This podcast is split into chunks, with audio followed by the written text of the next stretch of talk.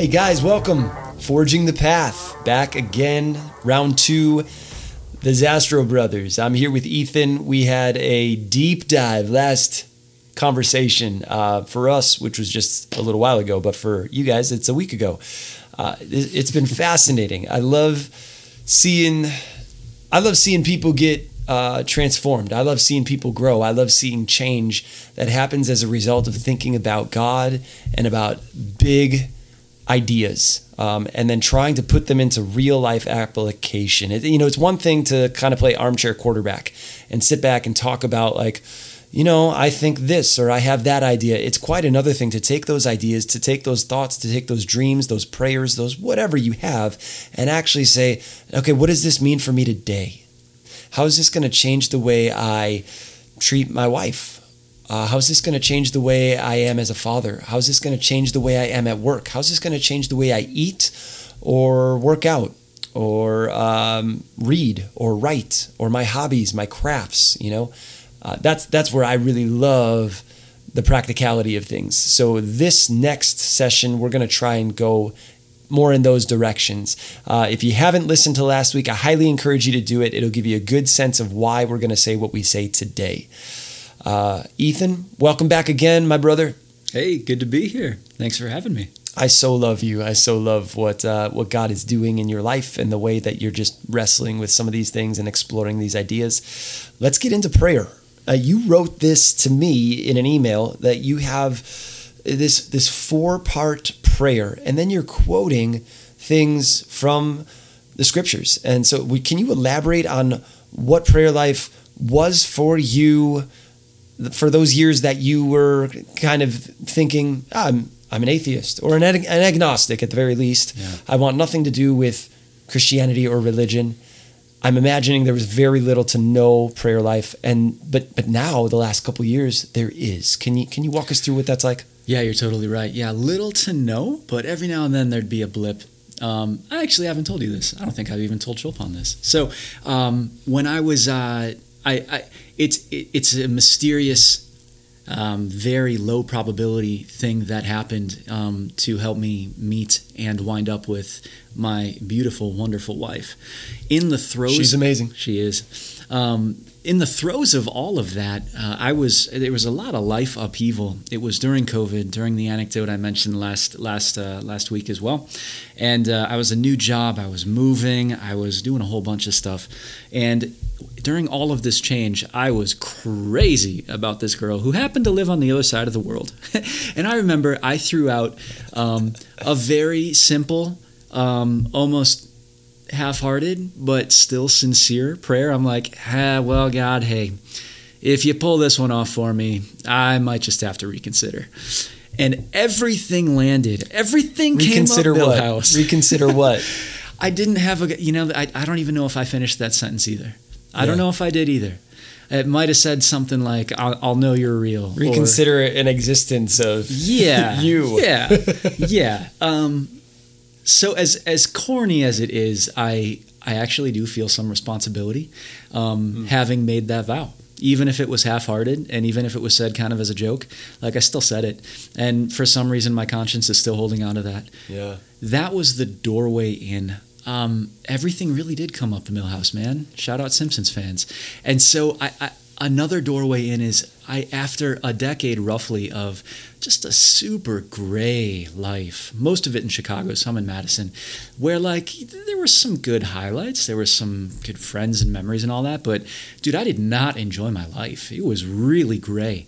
Um, and now it's very colorful, it's vibrant, and I I have this immense amount of gratitude that I have to do something with. And I felt compelled to if nothing else, but in the silence of my own home for one hour a week, like I will meditate on this as a way of saying thanks. Even if I don't know who I'm saying thanks to, I'm saying thanks to that God. Um, I was getting very into Taoism four years ago at the start of my, my prayer exercise, and the Taoists, I think, do something very beautiful in that they open the Tao Te Ching. By they, I'm referring to Lao Tzu, the author, but that can be disputed. And in that opening uh, Tao, they're, they're kind of like they're like limericks, man. They're, they're, they're like it's very short. It's just a bunch of poems. They're very open ended. It's a heck of an exercise to understand what's really going on there. But they open it by essentially introducing the concept of what they term the Tao. They say there is this thing. It's so big, it's so grand, it encapsulates everything. There can be nothing without it. To even give it a name is to already fall short. You've already ruined it. It can't be named. It's indescribable inexplicable. But since we need a name, we need some sort of vehicle. We'll call it the Tao. And to very, this is kind of a, this isn't in the Tao Te Ching, but you can think of Taoism as like a, a surfing exercise. You don't know what life is going to throw at you. You don't know what wave you're going to get but live in harmony with that wave and kind of bow to the Tao in a sense. Um, now, that's not to sell Taoism, but it was to say there's a way of interacting with God, even if I don't have a definition of what I think God is quite yet. And this is four years ago. I was still wrestling with it. This was my foray back into Christianity. I was very skeptical. And when I picked up the Bible, I started with the most accessible books, Proverbs, for example. Um, since then, I've found prayer so rewarding. Mm. What it looks like now is I, I give it one hour a week. Mm-hmm. I do it on Sunday mornings because Sunday f- feels appropriate. Mm-hmm. And uh, before anyone else wakes up, I'll, I'll go down to some private room and I just want to echo as a little tangent, what Kevin said on a recent episode, say it out loud, man. If I'm in my own head, I'm just distracted. Yeah. I can't keep my own thoughts for 10 seconds. Like, I gotta say it out loud. Even back in my Christian days when I would do um, prayer sessions, it's gotta be out loud. Yeah. Um, absolutely underscore that. Anyone hasn't tried that, go do it. You'll feel crazy and then you won't. And you'll find, wow, I can keep all of this cogently together. Um, and what I found was I, I kind of asked myself, like, what, what do I want out of this? What do I need to give from this? And um, I, it, I kind of landed on there are four main things. I hadn't heard the acronym on the. This is relevant because the prayer episodes dropped yeah, Pastor recently. Kevin talked about ACT. I, I hadn't heard that before. I've also heard pray That's as an good. acronym. So yeah, do you want? Do you remember the ACT? I don't. List, list them out in case anyone missed that episode. I think What's it, I think it was adoration, uh, confession, thanksgiving, supplication. So Beautiful. that's a really nice you know, you, prayer 101. Say it out loud. Yeah. Shout out to Kevin. Yep. And begin adoration, confession, thanksgiving, then supplication, uh, fancy word for you know asking what, what you need. I've also heard pray, which is um, praise, uh, repent, ask, yield. Mm-hmm. Mm-hmm. And yield is the is the the last like letting go, like your will be done. Yeah. Um, so those those both are helpful to me as I'm teaching, especially maybe brand new Christians. Uh, how do how do I do this? How do I how do I pray? I'm not comfortable with it, and I don't know where to begin. So continue. Yeah. You you have your own little outline here. It's I mean it's basically Acts. I didn't think about it, but um, yeah, the first one I had was like what do I know? What do I know for sure here is good? And I'm like, well, gratitude. I, I know gratitude is right. Whatever mm-hmm. the whatever the question, gratitude is the answer. So I was I was thinking like, what's what's a verse I can cling on to? Because I found if if rather the better way to say it is as i came up with these concepts the scriptures leaped out to me quite honestly. And so i was drawn to uh, psalm 100 if any other uh, you know christian boys out there grew up to you know banging to, to david crowder you'll recognize the joyful noise verse. Yeah. but also in that verse is the this phrase enter his gates with thanksgiving. City gates were essentially walls. So you can picture a king parade well maybe not a king but any any visitor maybe a merchant walking into this huge city and almost like a buffoon saying thank you thank you thank you thank you like the before he even gets to the point where he could probably be audibly heard he's approaching the city gates with thanksgiving. It's mm-hmm. it's quite it's a, it's a heck of an image um, and it's one that sticks with me. So i start with thanksgiving. I set a one hour timer by the way and i just move through these at my own pace. Awesome. um, second one uh, this verse, this is essentially uh, confession and repentance tied together. And the verse was, "Have mercy on me, the sinner." I, I went to uh, to uh, church at Saint Josaphat on the south side here, and the priest he he actually mentioned. So the translation is usually "Have mercy on me, a sinner." He he made an argument that you could actually interpret this as "Have mercy on me, the sinner."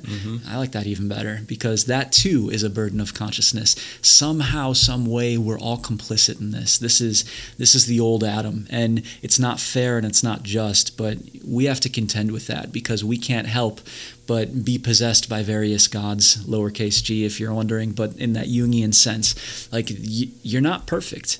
Even even the nihilistic atheist would recommend, like, wow, I've got human limitations, let's say. Um, and I think meditating on the things you've done wrong, and I'm now at a point where, you know, as a as a 17 or 18 year old Christian, it was really hard for me to be like, man, I'm just, I'm just such a bad guy. I just really need a savior. It, it was. I'll just be honest. It was like, let's be real. I didn't do anything. Like, Yeah. I got good grades and like you know did my chores on time. Like, yeah, you, you what are were we talking about? you were Mr. High School, man. Yeah, yeah, I can understand. Like, Sure. per- perfect grade point average, popular. You know, were you the prom king? You know, awesome athlete. Yeah. Well, how I'm a I'm a sinner. Yeah. I don't I don't deserve things that I get. Right. Like what? No. And and there's a way to uh, you can undress Christianity here. You can be brutal with it, and and you can say, you know, a good father takes his son home from the hospital. It's a little infant baby. It can't help but not move. He sets it in the middle of the street and he says, "Well, if you come to me, I'll take you in and be a loving father." Oh, but there's a semi coming, so you better act by the time you die. You know, like hmm. that's a real metaphor that I would contend with as a Christian and as an atheist, and it's still an open-ended question. I think all of that is logical, but where I'm at now is that is right, but it's not the only right. And I think this goes back to, well, Cain and Abel would be a good example. I think Cain is actually right. If you read the text, um, kind of seems unwarranted that he's just going to go get cursed. you know, like right. You know what? I like accept that you're saying that. Yeah. If you really just read the story of Cain and Abel in Genesis, It's not uh, explicit. what is it? Four? Genesis four? Something like that. Sounds right. Um, sorry if we're wrong. So Genesis four, maybe three, four, five. Cain is, for me, he's a little more relatable. I'll just say it that way. Yeah. I don't, you know, I presume to have definitions of who's right and who's wrong, but uh, and I think that's how the sp- story is actually supposed to hit us. Yeah. You're, the reader is supposed to be like, well, Cain doesn't seem like that bad. Like what? Huh? Yep. And not that Abel seems like a bad guy either, but it, it it's a story that I think we've made very Sunday school. And Yeah. well, it's very clear here Cain was evil, and we move on. But actually, pause, and you're like, wait a minute, I I can relate to Cain. Yes. Can you relate to Cain? In what ways can you relate to Cain? Oh, of course, because it's not fair. None of us asked to be here. You know, like I lambasted liberalism in the last episode, but it's also right. It's also right. Like none of us asked to be here. You got to like sit and steep on that for maybe your whole lifetime. Mm. What do we do with that? And that's exactly the question. And that's that, that's the question of religion. How do you answer that question? Sure. This miserable, confusing tragedy. What do you do here? And one answer is to say, "Damn, I didn't deserve this." And you're Yeah. right. You're right. Another answer is to say, I don't know, but Yeah. how do you fill that in? Well, you can also look at the good things you have in life, including the oxygen in your lungs, and say, "Damn, I didn't deserve this." Yep. You earned your next breath. Excuse me, sir. Like a lot of us feel pretty entitled. Yep. Uh, like, yeah. So you can play that both ways. I yeah, I agree. You can play it the atheistic, nihilistic way, like, "Oh, I didn't ask to be created." You can also look at life as this grand gift and adventure, yes, with some suffering and pain in it, but there is beauty to be seen, like the tr- the three Greek virtues we Yep. mentioned last episode. And you could say, "Well, I don't deserve that either." Like, what? Hold on a second. Um, the story of Cain and Abel, however, it, Ca- Cain seems to have done what God asked Yep. right? But the Lord looks more favorably on Abel's offering and not so much at Cain. It's it's kind of like Cain obeyed the the letter of the command, but Abel much more wholeheartedly obeyed the spirit of the command Right. to bring the offering. But it's not like, well, did Cain commit some egregious offensive thing? It doesn't seem like it on the surface. No. Yet why was God not pleased with his offering and why did Cain get so bitter? Right. Well, and that, that that bitterness is the point, right? Because you can you can maybe question Cain's initial response, but you definitely can't question his subsequent response. How did he react when God, God reacted the way he did? Yeah. That's where you say, well, okay, that's your choice. Do you want to do that? You once quipped to me that uh, you know superheroes and villains have the same origin story. So what is that deciding agent that says Yeah. I'm going to be a hero or I'm going to be a villain? You want to riff on that for a second? Yeah. Oh no, that I stole that from somebody else. Oh, I forget who I heard that from, but it's not my own idea. Um, heard it about a year ago. Someone saying, basically, oh, this might be Donald Miller.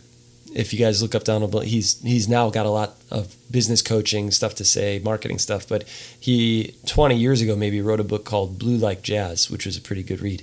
Uh, Donald Miller noticed that. Um, Villains and heroes have the same origin story. It starts with something tragic happening in their childhood, something that they didn't ask for, something that they really didn't deserve, if you can say it that way. Um, how they deal with the pain determines whether they will become the hero or the villain. And you see this uh, in the wisdom, the so-called wisdom literature. You see Proverbs, as a book of karma. Ecclesiastes, and Job. Job. Inter- yeah, the three wisdom books. Question mark on Job, but I think I get it now. So Proverbs is saying karma. Do good things, good things happen to you. These are these are the habits you should form, and life will go well for you. Mm. You're going to have things better than riches, but honestly, you'll probably get some riches too. And it, it awesome book, timeless, super accessible. Yep. Then you get the fun one. Then you get Ecclesiastes. Ah, Ecclesiastes is the B side. It says, well, actually, no, good things happen to bad people all the time, and vice versa. Yeah. The race is not to the swift, the battle not to the strong. Time and circumstance happen to them all. And you see this man There's nothing under the sun. Yeah, no meaning to be found, right? grasping for the vapor, and you can see it. That this too is consciousness. You can see the vapor, and it goes right through your hand. What other animal is tortured like that? It's bananas, man. That is to have a soul. So at the end of Ecclesiastes, and it, it, there's some really fun art in Ecclesiastes that I still don't fully get, and I never will because of the language and the time and the culture. But what I do know is that the author does an interesting uh, device here where he actually separates himself and he, call, he he invents this character, the critic, who does most of the talking for him. Yep. At the end of the resolution, a dope verse. Um, follow the Lord and keep his commands. After all this musing, and, and if it's a safe assumption that the primary author of Proverbs is also the same author of all of this, condensing it, saying, well, throwing up his hands and saying, fear God and keep his commands. Yeah. That's a heck of a, a way to end that. And then there's this mysterious edition of Job. Some argue that it's one of the earliest books in the biblical canon. I think it is. But Yeah. in fact, they organized it in the catalog right after these two. And I, I think I finally get it now because you see both Proverbs and Ecclesiastes in the life of Job. You see part A, karma, he's blessed, rich man. Mm-hmm. And then that comes back around later. But first, he has to go through Ecclesiastes. And his answer has to be fear God and keep his commands. yeah. So it's all allegorized there. Um, so, anyways, the second part of my prayer is acknowledging all of this and choosing to say, have mercy on me, the sinner. This is a famous Orthodox meditation. People will do this and they'll do some breath work into it. We might touch on meditation at the end of this episode, but um, they incorporate breath work into this, this recitation over and over. Lord, have mercy on, Lord Jesus Christ, have mercy on me, the sinner. Um, so I, I meditate on that because at this age, well, I, I- I'm sure I had stuff to, uh, you know, need forgiveness for as a 17 year old. I definitely have stuff to need forgiveness for now. So it's much easier to see all of my embarrassing shortcomings, these these shadow moments that could cut me to my core because I can't even face them in their entirety. So it's a lot easier. So maybe a, a monkey's paw blessing to any young Christians like me. Don't worry, the prayer for forgiveness will get much more real in time. Just wait, you'll mess up. um, but yeah, I, I need that, and I think we as a species need that on an ontological level as we zoom out to realize, yes, we're complicit in this, and the choice of how you view that is yours. You can say, "That's not fair. I don't deserve it," and you're right. Or you can take up the burden and say, "I choose accountability." Let me let me parlay this into the blessing of Judah. I've been I've been rocking on the blessing of Judah. I want to get your thoughts on this. Sure. All right, so the messianic Davidic line runs through Judah. Why? He's not the firstborn. He's not the lastborn either. Often we see the blessing either go to the firstborn or paradoxically to the lastborn, right? Even in the patriarchs, even in, in uh, Joseph's sons, we see this. The, the switching of the blessing, Esau, we see the same thing with Ephraim and Manasseh, but usually it's the firstborn. Okay, Yeah, so it's not it's not Reuben. Um, and you know, I think the, the, the Christians and the Jews will hypothesize that maybe the Muslims too, for that matter, that Reuben disqualified himself by sleeping with Bilhah, his father's handmaid. Going into his father's bed. Yep, that's hey, that makes sense to me. But it's not explicitly stated. He's just cursed on Jacob's deathbed. Mm-hmm. We can assume that's why. Maybe that's wrong. Next, we get Simeon and Levi. They take vengeance on whatever his name was, Shemek or something, in the land of Canaan after uh, after he and his sons or whatever rape uh, Dinah, the, the the sister in the bunch. So Simeon and Levi go in and they take vengeance on uh, Dinah after Israel had already made a covenant. So now he's got to flee again. Uh, kids, why'd you do that? I had this sorted out. We we used diplomacy, and you went and you know hacked them all to death on the third day of their circumcision. Brutal. Sure. All right. Yeah. And then there's Judah, and there's a whole chapter right around this time in Genesis where Judah messes up as bad or worse than all of them by sleeping with his daughter in law, Tamar, mm-hmm. and then covering it up and throwing the accusation on her of being a harlot. But she one ups him by sneakily stealing his staff. Yeah. And, and oh, he gets called on it. He does one interesting thing. First, he fesses up to it. After he's called on it, he says, You're right. This woman is more righteous than me. Who does that sound like? Who else does that sound like in the Old Testament? To me, that sounds very much like David. Yeah, ooh, yes. David Nathan, messed up a lot. Nathan calls him out and he A goes, Oh, you got me. One one of the redeeming factors about guys who are very imperfect in Scripture, you can see. Uh, you could argue, you know, Peter is like this as well with his his denial of Christ. Um, they, when they're confronted with it, they run to the Lord and and they don't entrench themselves and defend themselves in their in their actions. Humble, repentant, contrite, you know, Yeah. and God loves that stuff. So, I I would maybe argue that not that there's a reason the, the blessing is always always undeserved the blessing Mm-hmm. always starts with a good god blessing someone who is not perfect Yeah. a perfect god blessing someone so we, we need to always start there it's a little glimpse of the gospel but i think if there's if you want to look at like something in judah's life that is uh, maybe kind of sort of like a, a reason that he was a little bit set apart from the brothers at least reuben and simeon and levi it was because when he's confronted with his ish, he goes into a place of, "You're more righteous than I. Yeah. I, I screwed up," and he owns it. He's right, extreme Yes. ownership. It gets better too. he owns it. Because when you fast forward in his story, his his interplay with Joseph shows the same thing. Yep. And you even had the word I, I wrote down in my notes. You beat me to it. Ownership. It's not just confession, it's ownership. And he does both with Joseph. So the brothers are plotting against Joseph.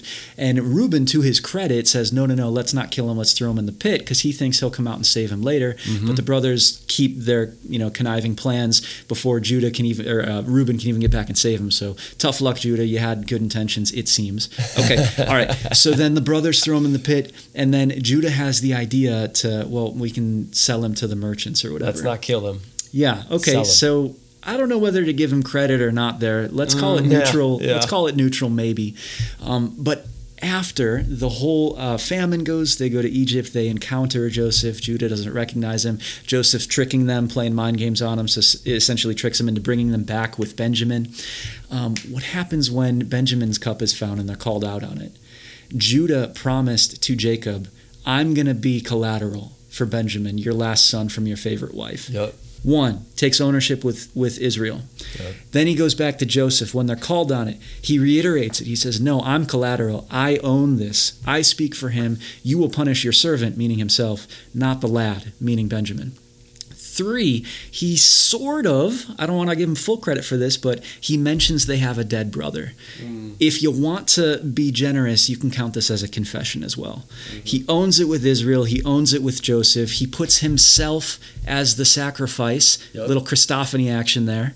And then he also confesses to actually, we also have a dead brother too. Yeah. This is what breaks Joseph, drops to his knees, my brothers, it's me. Boom. And it doesn't say this in the text. Jacob doesn't say this is why he gets blessed. We don't know if that's why the line of Judah is the Davidic line. But uh, there you go. I find it interesting that Judah did some of those things despite his awful interactions too that would have presumably disqualified him. So for all of those reasons, my second part is have mercy on me, the sinner. Yeah. Wow. the, the last two will be much quicker. Um, you want to say anything about that before? No, no, that, that's really insightful. It, it just, I, I love the, I, I love Genesis 49 when, when you see J- Jacob, um, Israel, aka J- Israel, Jacob blessing his sons. And it's what's interesting to me is I don't think you said he curses Simeon and Levi. My pushback would be he says, Cursed be their anger, for it is fierce. Oh, that's interesting. So we, you know, we oftentimes huh. like to, oh, he cursed Reuben. Like, yeah. actually, there's no curse of Reuben. Right. He chastises him and he says nothing about him carrying the kingly line. Yeah, okay. And he actually says, My might, the first fruits of my strength, preeminent in dignity, preeminent in power. That's Reuben. That's right. But that not is, the kingly is, line. That's, that's a almost blessing. a blessing. It is. Right? That is. And he kind of does the same thing with Simeon and Levi, but he got, Right. he does bring a curse. He says, Cursed be their anger, Okay. their wrath. It is cruel. So he curses the thing in them that isn't healthy and right and good. Yeah. And I, I, I think there's there's a lesson in that too. I mean, Hebrews 12 talks about, and Hebrews is a great book in the New Testament that talks a lot about the Old Testament. He talks about, you know, uh, the Lord's discipline. God disciplines the ones he loves. Yeah. Right? He's not cursing us. He's disciplining us and he's cursing the things in us that keep us from becoming the kind of people he wants us to become.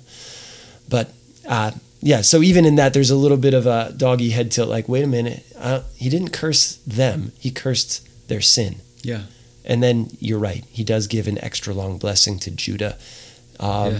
Again, I would say number one because he's God's good, and he always chooses surprising people to do surprising things.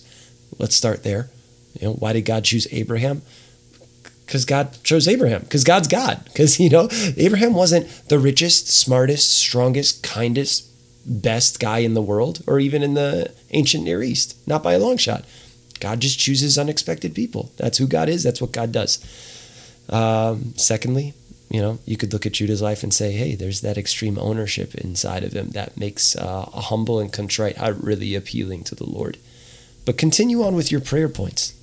Yeah, man. Third point is uh, Mark, outstanding verse. Outstanding, outstanding verse. I believe, Lord, help my unbelief. This is the epileptic man's father um, when Jesus is going around on uh, his, his, first miracle tour in Mark. And uh, I, can't, I, I, can't help but be fixated on, on that. Help my unbelief. Because he doesn't even know what he believes. You you can you can safely assume, right? What what a statement! It's so short. It's just a few words, and that's exactly where I'm at. That's exactly where I'm at. I, you ask me what I believe. I don't know. I'll talk for hours on weird Jungian symbols, but like you, you ask me to like no write like a two sentence summary of what I believe. I can't. I don't know. I don't know. But I believe in I believe in the unseen. I believe in the spiritual unconscious realm. I believe there are things that, that are living in ways that we don't define life that are bigger than me, that know me inside and out, and that ultimately comprise infinity if you stack them on top of each other. Mm. Call it a creator if you'd like. Call it the alpha omega. Call it infinity. Call it the universe. I call it God and I am small in the face of it. And so I say, help my unbelief because I truly don't know the path here. Cool. But I find that exercise immensely rewarding, and I don't think it falls on deaf ears. The fourth one is supplications and blessings. So, I mean, the, I don't have a scripture verse for this, but you could take any epistle and just take either the, the opening statement or the closing statement, and there you have it. So, Yeah. and that is a that's a reminder to.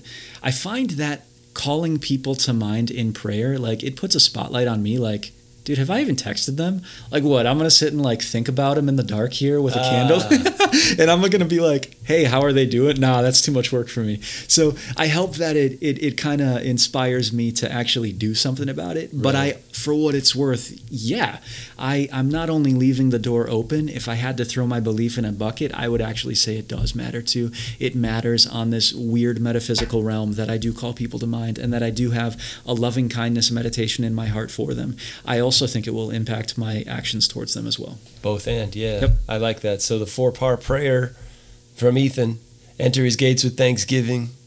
Have mercy on me, the sinner. I believe, Lord, help my unbelief. And then supplications, requests, blessings, things like that. And I like the practical touch on like, hey, if, if they come to mind, if God puts them on your heart or mind, like make a note and text them afterward too. Yeah, yeah, yeah. Pray for them. Awesome. Very powerful.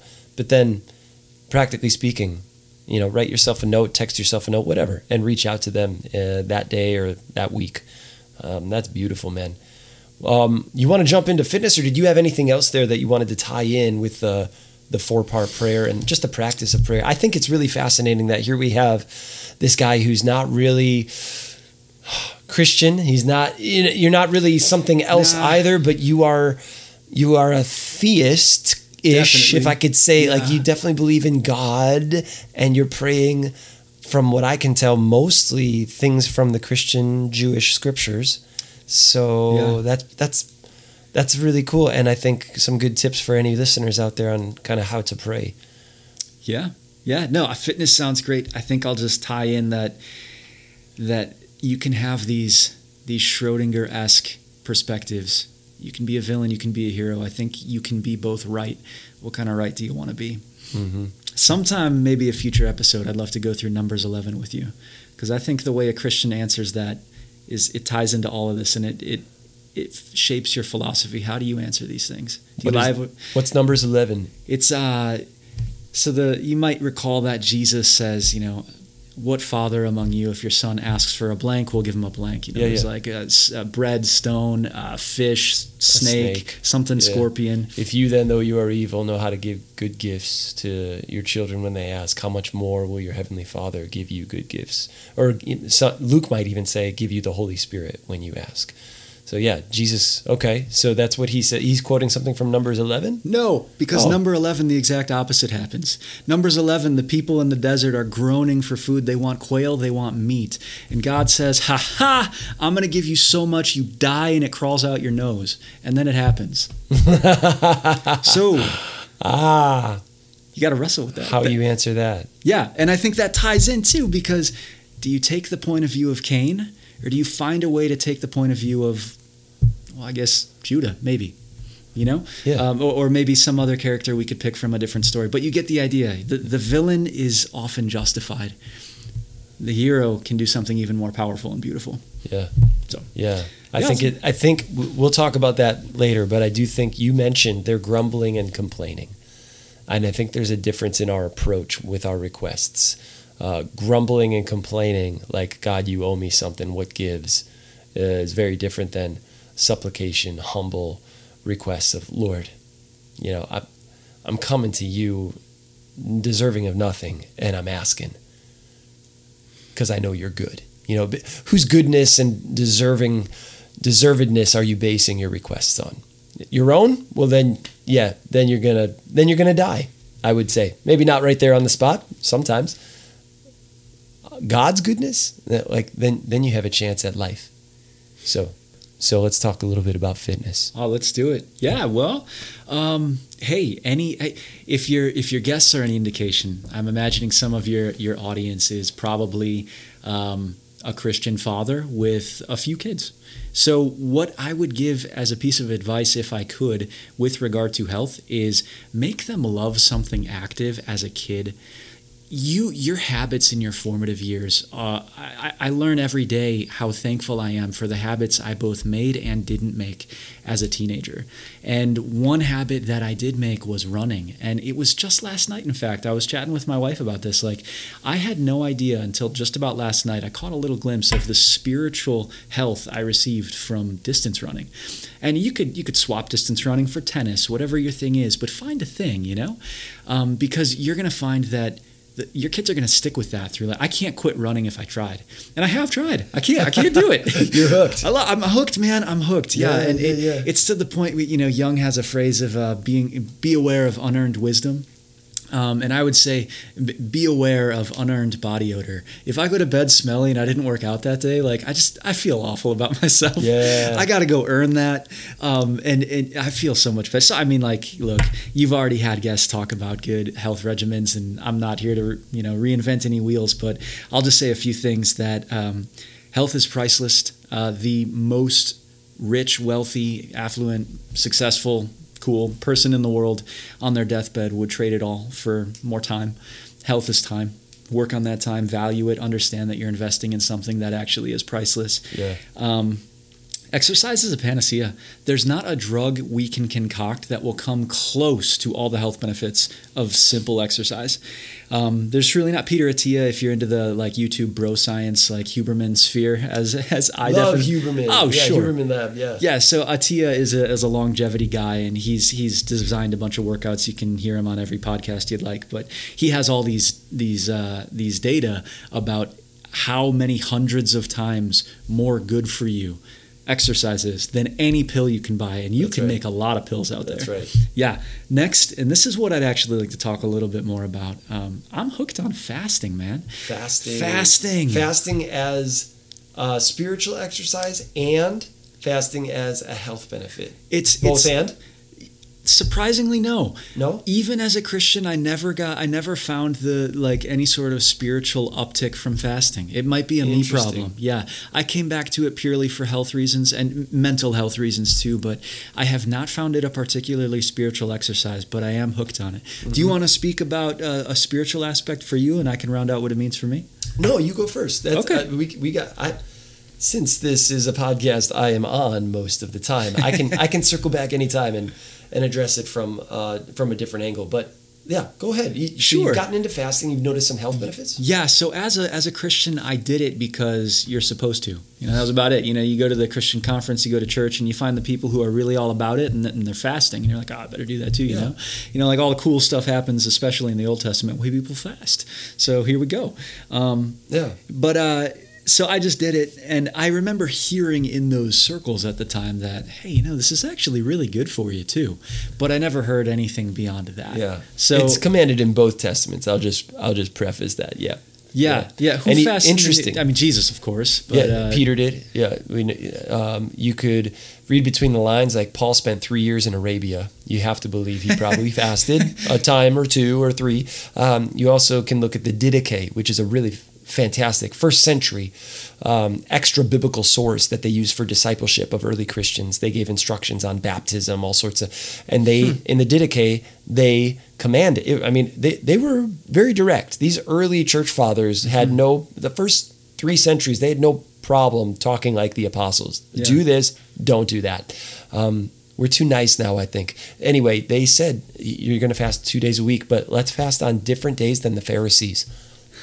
and I can't remember exactly what days, but it was really because they're like, well, let's not be confused here. Yep. Um, in Acts, it talks about a number of Pharisees getting saved. Paul is a predominant Pharisee that got saved and went to become a Christian. But yeah, Pharisees fasted twice a week and they wore it as a badge of honor. So the early Christians said, We're also going to fast twice a week. We're not going to get proud about it and we're going to pick two different days of the week. Nice. But they commanded their early converts to fast twice a week. Um, I I would I would argue that even back then, although they they probably talked more about the spiritual component of it, even they would have admitted there's it's healthy. Yeah. It's it's just it. People who fast regularly to some degree are generally going to be healthier. So why? And why don't you tell us what you've noticed for your physical? Oh man! health? So I've gone down hours and hours of YouTube rabbit holes from from various doctors on YouTube, or at least people claiming to be doctors. Who knows? But Yeah. um, talking about what's actually going on in your body when you deprive it of food. That's right. and sometimes water for certain amounts of time. And um, what I've landed on is a three day fast, 72 hour, because that seems to be the sweet spot for getting a bunch of benefits I'll go into in a minute, while also minimizing or at least mitigating how much muscle loss you're going to have. Because obviously, you, you, your body's going to start consuming itself at that point, which is very good. Yeah. At about the 72 hour mark, it starts also consuming muscle. So if you're going for gains, yeah, fasting's not going to help. It's going to hurt. It just is. Um, but if you throw it in on some sort of regular basis, I, I would highly recommend it. I'm to the point now where I view three things as not optional sleep, exercise, and now fasting. There's a there's a fourth I'll call meditation that I, I do list as optional, but that's kind of my health regimen. So what happens? Uh, I'll just give out two highlights. When you hit the uh, 24 to 48 hour fast mark, you produce your brain uh, produces this thing called BDNF, uh, brain derived neurotrophic factor. And if you're struggling with depression, for example, you're actually going to see an uptick, at least on a chemical level, of more happy chemicals. You're, I, I can't go so far as to say it's neurogenesis because I don't know what I'm talking about. And I haven't heard someone say that because you always say you Yeah. can't repair damaged brain cells, Right. but you can produce more BDNF, which seems to be adding soldiers to the good side of the army. That's right. Um, when you hit that third day, that 72 hour, that's when you get some autophagy. So autophagy happens instantly, but it, it kind of just accelerates the more and more you do it. You really can't get enough of it. Autophagy is when your body does that. It eats itself. When you're out of, first it'll go for food, it'll go for carbs, it'll go for glucogen, it'll go for all this stuff, glucose to repair the glucogen. Um, and when you remove the food, your body's confused and it's like, wait, wait, wait, I still need to go get something. So it goes first very smartly for all the garbage in your body. It That's takes right. out your damaged tissues first and it turns that into energy to keep you going. And you you get a huge boost in that specifically at day two to three, and that's why that third day is so impactful. Autophagy also happens in you in your sleep. It happens when you exercise too, and all of these things are essentially reducing inflammation. Um, they're also tied to that, which is of course essentially the panacea against cancer. You want to reduce inflammation, meditation too, for that matter.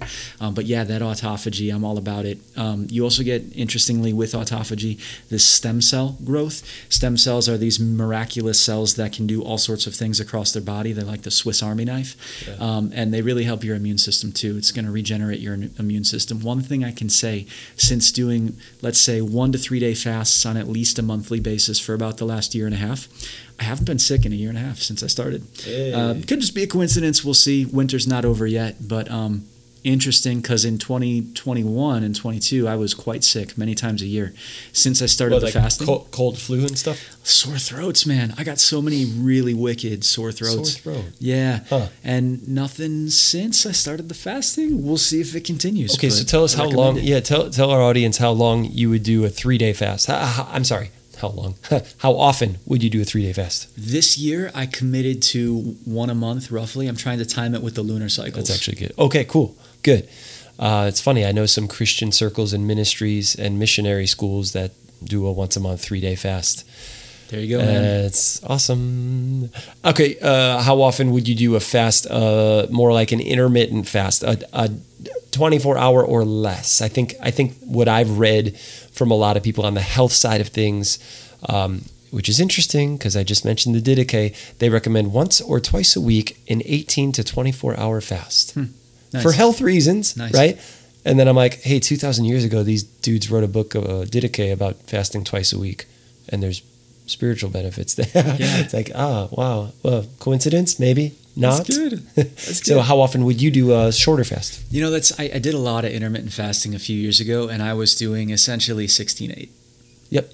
So, but Okay. um, I've I've gotten 16 a little, hours fasting, eight eight Yep. hour eating window, and Yep. you, you did that every day? Yep. Okay. Yeah. Now I'm I'm a bit more tepid on things, and I just skip breakfast. So lunch is whenever I have a break and calls at work. Got it. Okay. Okay. Cool. Yeah, I like to. Um, personally, I, I do it for both spiritual and physical. When I'm when I'm on my game, when I'm intentional about it, twice a week I will do a, a like an 18 to 24 hour fast. nice. Yeah, and then I have I probably once or twice a year we'll do a longer fast Nice. when I'm intentional about it. And I've noticed, I've noticed some health benefits. Yes, I've also noticed uh, what it does for me. We got to be careful with saying spiritual benefits. I'll just share with the audience what it's done for me is uh, when my stomach grumbles, when my head gets light, and I'm like, oh man, I'm I'm hungry. Uh, my it, it's trained my mind, my knee jerk reaction to pray. So that that's you know, or or my my my patience is shortened because I'm hung I'm hangry, you know, Mhm. and so then I have to re- I have to take a breath and be like, okay, my my kid just wants to spend some time with me, watch them do their dance routine or something. I can't be impatient with that. I really need help here, Lord, like because I just want to I just want to sit down and blank out for a while because I'm fasting, I'm hungry and grumpy. Uh, that's it, it's spiritual benefits is like it makes my neediness right here, an inch in front of my face. And that makes me want to pray more and depend on God more and not my own strength. So that's what fasting does for me spiritually. It doesn't give me visions and revelations Yeah. and tongues and all sorts of the gift of this or that or the other thing. Uh, sometimes we romanticize things like, what will fasting do for you? It will make you hungry. Yeah. That's what it will do. well, where's the benefit of that?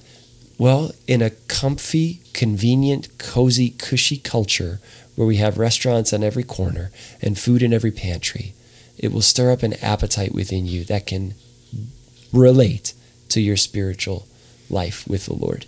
Like, Yeah. get rid of things that make life easy and willingly make life a little harder. It uh, it might make you pray more instead of going and eating lunch. Grab your Bible and your journal and steal away for twenty minutes. Yeah. You know, like that's that's what fasting should be doing for us when we do it. Um, you can fast from other things too, but we're talking mostly about food. So Ethan, uh, tell us because we I want to kind of land the plane here for this episode. Yeah. Can you can you share? You have this section called "Advice to Fathers and Blessings to Christians." I do. I do. Yeah. So first I want to I just want to say thank you for welcoming me on the podcast. Big fan. It's a total pleasure and privilege to be here. Um, and I want to say a few things to some of your listeners who uh, probably are not in my theological camp right now. and I want to say that well, actually I want to ask you a question here. Shoot. and it, it it's it's based on this premise. I feel like I have found a pattern in these stories. These these symbols are ridiculously powerful in scripture and I didn't even recognize how powerful they were until I wasn't a Christian, which is curious. I see in them a pattern that cracks the conscious barrier. And in that pattern, I, I find what I will call God, but it's something indescribable, inexplicable, and I'll say holy. And in that workflow, you find your story. Let's let's call them facts if we want to. You've got your logical consciousness working there. Underneath that, you've got this pattern, this mysterious code that I see over and over again. Even, I mean, you can mention. We mentioned fractals. We could mention um, Fibonacci sequence, the pattern truly of the universe, the way the trees grow, the way our blood vessels move. It's all Yeah. patterned. We Yeah. are code. DNA is code. Francis Crick saw the double helix in a dream, by the way, before he uncovered it. He knew what he was looking for. Curious things. Plato had a daimon that spoke to him. Um, Descartes, the inventor of uh, coordinate geometry, said he would have visions and dreams and was inspired by the math he was inventing. Curious things going on. Um, in this pattern is where you find God. And what I want to do is, I, here, here's a here's a question for you. Adam, uh, if belief, let's say, is a spectrum, and if you know something, that's 100%. You don't really believe it. It's a fact. You saw this eraser drop, boom, there it went. You know that happened. Yeah. If I were to ask you on the Last Supper, Thursday night before Jesus' crucifixion, Adam, do you know that the apostles followed a man with a pitcher of water into an upper room? And do you know, do you know that uh, in this place there was a meal that happened and their names are such and such and this happened? Now, I'm putting you on the spot here. I'm thinking you're going to say, no, but I believe it. It's a matter of faith, but you'll put it in your own words. Am I right? Yeah, yeah. I, I, I think on the surface, I, I'd agree with you. Yeah, I, I believe that. I wasn't there to see it as evidence that, uh, like fact that I know Yeah. firsthand, but I believe it based on a number of different things. You know, Yeah. the historical validity of the scriptures, There's evidence. my personal experience, life transformation, uh, you know, the existential view that I have of things. Uh, yeah. So I, I would say there's enough evidence for me to say I wholeheartedly believe. I can, I can sit in that with the weight of my life and, and, and believe it. But what you're saying, like, no, like, were you there to observe it? No. right. Yeah. I, I, I can, I'm tracking with you. Adam, do you know that when you are up against all the odds of life, even when you don't deserve them, and you are marching to your own death without any justification, do you know that even then, the right answer is to take this cup and give thanks for it and then share it with other people? Oh, yeah. I mean, I would say, yeah. My knee jerk reaction Yeah. is, yeah, I know that. Yeah. yeah. Yeah. That's that's my evidence. We have we have this story. Facts, maybe. Evidence, yes. Huh. You have this pattern. you got something really deep and precious in that pattern that I think when you go to church and you just memorize the facts and you pass out the tracts and you say the sinner's prayer and good you believe, right? Believe air quotes. Yeah. Dude, you missed you missed that was all a vehicle for something really, really valuable. And you just Ah. overlooked the whole thing. Okay. What I want to tell to your audience is as you raise kids who might even be like me, and I'm sure in this day and age you might worry, oh no, what is their faith going to look like? hmm I would challenge you show them the pattern within the story and make them fall in love with that. That's way more powerful, I feel, than simply memorizing some Bible passages. There's Ah. something precious. I would say, Christians, your religion is way cooler than society tells you. Take it from a non Christian. There is some intense, sophisticated psychology at work here. Yeah. Don't ignore it. You're carrying a thousands year old mental tradition, emotional tradition, spiritual tradition, physical tradition. Jung said Catholicism was the best course of action for your average Western man. Yeah. Taking leaving all the variables aside. Chesterton said something similar. And I think Catholicism is interesting because it has ritual and it has symbol. There's this mit- this mysterious like, no, you're going to do the thing. You're going to do it again. You're going to look at these like saints and this, these pictures, and you're kind of like, nah, but it's just faith, right? No, there's something to the ritual, the I, pattern, the I do think the Catholics do a great job of emphasizing the practice of things and engaging the senses Yes. that a lot of us Protestants lack. Although there's some theological opinions I have that I uh, are even convictions where I'd be like, ah, I can't be a Catholic for ABC.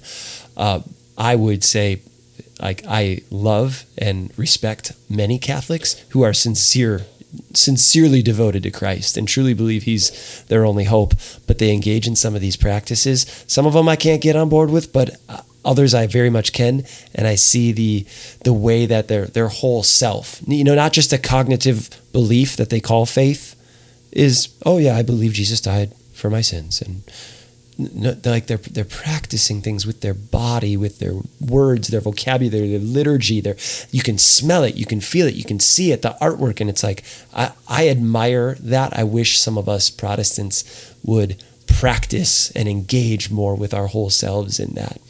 So Yeah. uh, I, I do have a deep respect for many Catholic authors and writers, and even close friends and family of mine. Yeah, you're right on with with there's there's something to be admired there. Catch these symbols, find this awe, see the pattern, Yeah. love what's hidden within. Yeah. That's that's the blessing. So, Adam, this was a joy, man. Thanks a bunch. Dude, Ethan, I'm going to keep praying that God reveals himself to you. I love the journey you've been on. Thanks for just your honesty and sharing it. And I hope to, for our audience, this has been a great way of like, there's obviously, there's some people who are, you know, not willing to engage in conversation, but for those in our lives, you Christians out there who are willing, you- you have people in your life who aren't Christians, but they're willing to talk. Um, I, I hope we've been able to model something for people and maybe inspire people like go have that cup of coffee go have that bonfire chat go have that conversation with people in your life that are like willing to talk. And they might have different convictions and beliefs and see things differently but th- these conversations are awesome for me. It's super encouraging and i love you as a brother. Uh, you're an amazing husband amazing father and we'll have to have you back on the podcast because I think you have more to say to the guys out there, especially with like just okay, what does this mean? How do I put it into practice? Because what what we didn't really highlight is how disciplined your life is, how committed you are to your family, to your own health, to certain habits, to your son, and to your work, to people in your neighborhood. Even you're just the intentionality with which you live is really really admirable. I want to have you on probably in a few months to highlight some more of those things. So thanks, bro. I love you, man. Hey, love you too. It would be a treat. See you guys next time on Forging the Path.